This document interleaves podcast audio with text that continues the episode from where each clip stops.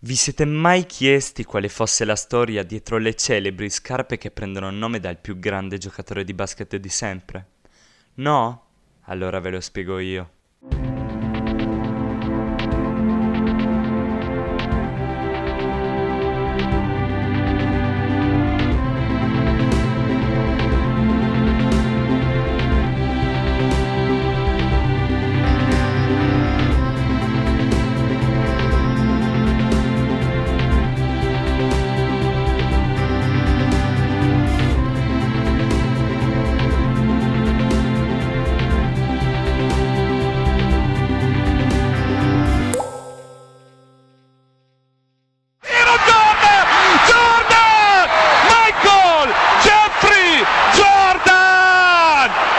Questo è il nome del più grande giocatore della storia ad aver mai solcato il parquet di un campo da basket.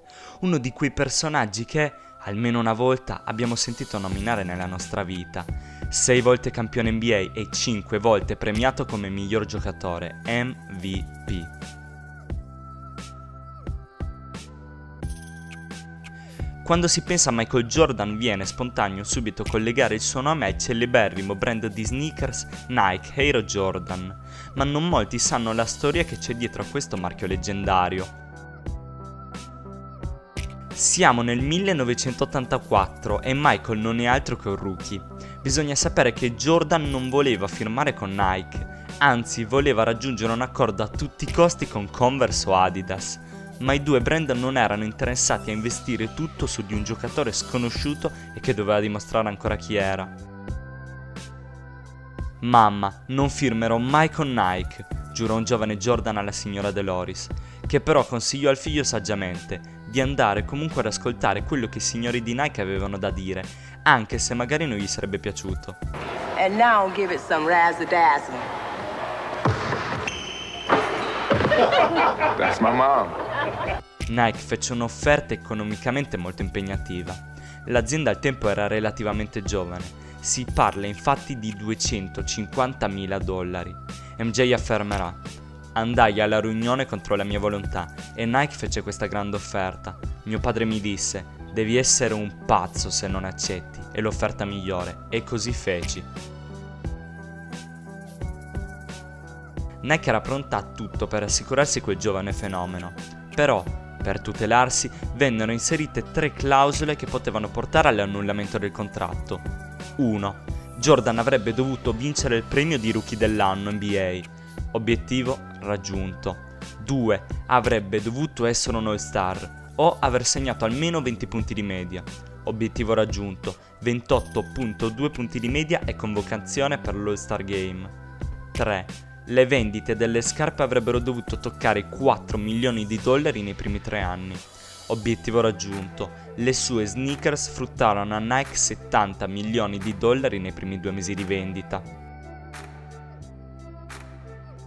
In pochi sanno che Michael non indossò come prima scarpa Nike le famose Air Jordan 1, perché a causa delle prolungate trattative l'azienda dell'Oregon non riuscì a creare in tempo per l'inizio della stagione un modello personalizzato.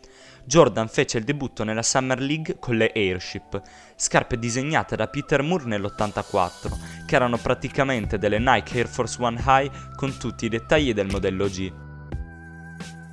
Oggi il nome di queste sneakers è finito nel dimenticatoio, perché in realtà non apportavano niente di nuovo alle altre scarpe da basket. L'unico aspetto degno di nota è che furono le prime in assoluto indossate da MJ al suo debutto. Le Airship furono indossate da Jordan in più colorazioni, tra cui la famosa Bread, ossia la colorazione nera e rossa. Questa particolare colorazione fu indossata da Jordan nella partita contro i Knicks del 19 ottobre del 1984. David Stern, commissario NBA, le bandì dal campionato proibendo ai giocatori di utilizzarle perché non rispettavano le regole stabilite dalla Lega, visto che non era presente il bianco, colore che tutte le scarpe dovevano avere. La Lega decise di multare Nike con una sanzione di 5.000 dollari ogni volta che Jordan fosse sceso in campo con quelle scarpe. MJ continuò ad indossare le Airship nella colorazione Bread durante altre tre partite e Nike pagò le multe finché non uscì la colorazione White Red. Sfruttando lo scalpore del divieto della commissione NBA, Nike mise a punto una brillante strategia di marketing quando lanciò le prime vere Jordan Air One, puntando tutto sul soprannome Banned, cioè bannate. All'epoca non era chiara l'esistenza dell'Airship, data la somiglianza con l'Air Jordan 1 e quando questa vicenda venne fuori, Nike disse che furono le Jordan 1 ad essere state bannate. La prima pubblicità delle Jordan ormai è diventata iconica. La voce fuori campo dello spot pubblicitario diceva chiaramente: Il 15 settembre Nike creò una nuova e rivoluzionaria scarpa da basket. Il 18 ottobre la NBA la bandì dalla Lega. Fortunatamente l'NBA non può impedirti di indossarle. Air Jordan di Nike.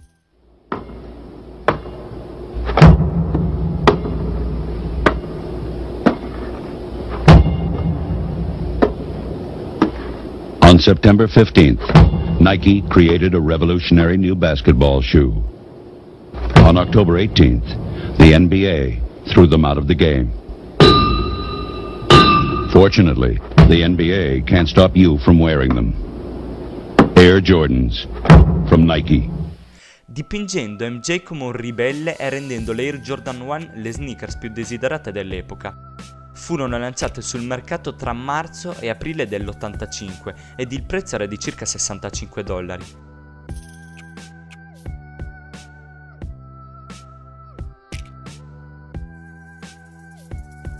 Presentate in 14 colorazioni tra cui le famose Bread e Chicago.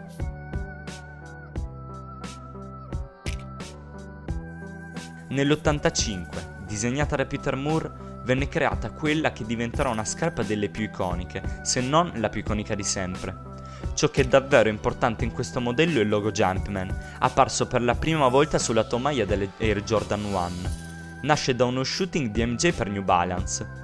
Jordan dichiarò in un'intervista che, in quel momento, era semplicemente in piedi e decise di saltare aprendo le gambe mentre sosteneva il pallone con la mano sinistra. Il fotografo scattò la foto di quel salto ormai leggendario e il resto è storia. La posa, soprannominata Jumpman, fu successivamente utilizzata negli shooting di Nike come marchio distintivo del brand, ovviamente accompagnato dall'altrettanto leggendario logo Wings, che ritraeva una palla da basket con le ali. Nel 1985 rappresentava una stella, ad oggi nel 2021 rappresenta la storia. L'oggetto del desiderio di qualunque appassionato di sneakers è un vero e proprio tesoro per i collezionisti. La linea di suo successo proseguono tuttora, anche dopo il ritiro di Michael Jordan. Lui stesso ha voluto che diventassero testimonial del brand campioni dello sport attuali.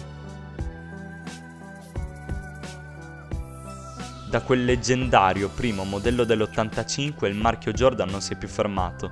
Ad oggi sono state realizzate 36 scarpe Air Jordan.